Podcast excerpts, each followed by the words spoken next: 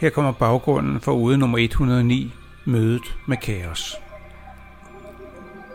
Hvor skal jeg finde svarene? Hvor skal jeg stille spørgsmålene? Det virker som om, jeg har stillet dem overalt. I den ydre verden og i den indre. Jeg ved, at jeg ikke har undersøgt min nyopdagede stillhed særlig grundigt. Måske det er der, jeg skal begynde. Men hvad skal jeg lede efter? Min intuition siger mig, at jeg skal kigge de mest usandsynlige steder. Der, hvor ingen ville finde på at lede efter noget som helst. Hvad med at kigge i kaos? Men hvor er kaos? Eller hvor kaos ikke? Her kommer ode nummer 109, mødet med kaos. Jeg ledte efter nye steder og starte mine ekspeditioner. Havde lovet mig selv at søge meningen med alting. Jeg synes, jeg havde over overalt, men min hjerne, altså den del af den, jeg ikke har kontrol over, foreslog mig at kigge i stilheden. Så jeg foretog en ekspedition i min indre verden, og jeg fandt stilheden og måtte erkende, at det er et maløst sted, fyldt med inspiration. Men jeg opdagede også, at jeg havde været der før. Jeg havde bare kaldt det noget andet. Så nu står jeg her og er lige vidt. Jeg må vende alting på hovedet, tænkte jeg. Gør det uventede, det ulogiske. Jeg må begynde min ekspedition der, hvor jeg aldrig ville overveje at søge. Men hvor er det? Kaos, svarede min hjerne. Jeg stussede. Kaos. Hvem har lyst til at beskæftige sig med kaos? Der kommer man vel kun, hvis man ikke kan undgå det. Men min intuition fortalte mig, at denne indskydelse nok var værd at udforske. Jeg ved ikke, hvor kaos er, tænkte jeg. Det giver ikke mening at søge efter en dybere mening i den ydre verdens overfladiskhed. Måske jeg skulle begynde der, hvor jeg senest oplevede en vis form for succes. I stilheden. Så nu stod jeg på den blomstrende eng, midt i en skov, et sted i min indre verden. Det var på denne eng, jeg havde fundet stilheden. Det var her, jeg for kort tid siden havde danset med selveste livet. Og nu var ekspeditionen mod kaos i fuld gang.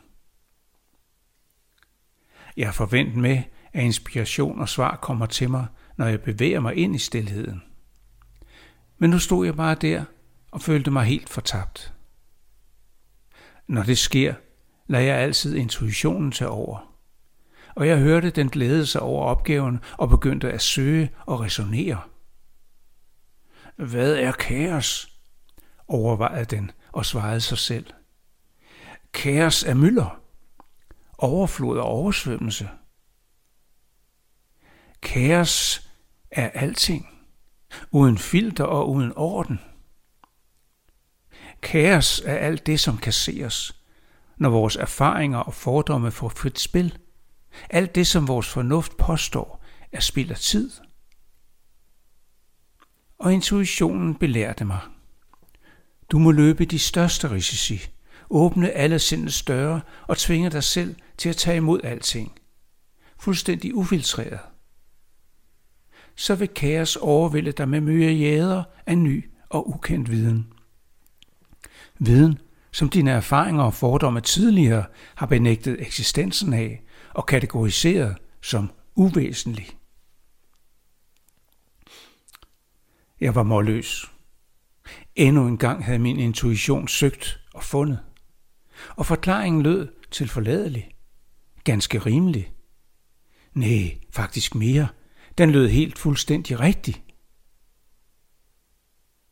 Jeg må afprøve teorien, tænkte jeg. Så jeg lænede mig tilbage i stilheden, flød frit i intetheden og ventede og ventede. Her er ingenting, tænkte jeg efter en tid. Men jeg tog fejl. Under mig begyndte engen at skælve svagt. Ganske langsomt og ganske stille, langt, langt væk, hørte og mærkede jeg et mylder nærme sig.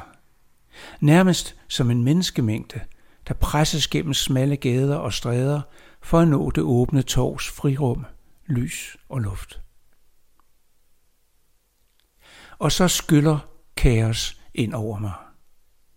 En tsunami af tanker, begreber, lyde, billeder og dufte truer med at drukne mig, kvæle mig. Trangen til at beskytte mig selv, slå portene i og kæmpe mig op til overfladen efter luft er enorm. Jeg fristes til at aktivere alle filtre og sortere alting for at ordne og forstå disse myriader af data. Men jeg ved, at alting forsvinder, hvis jeg gør det. Kaos kræver åbne døre.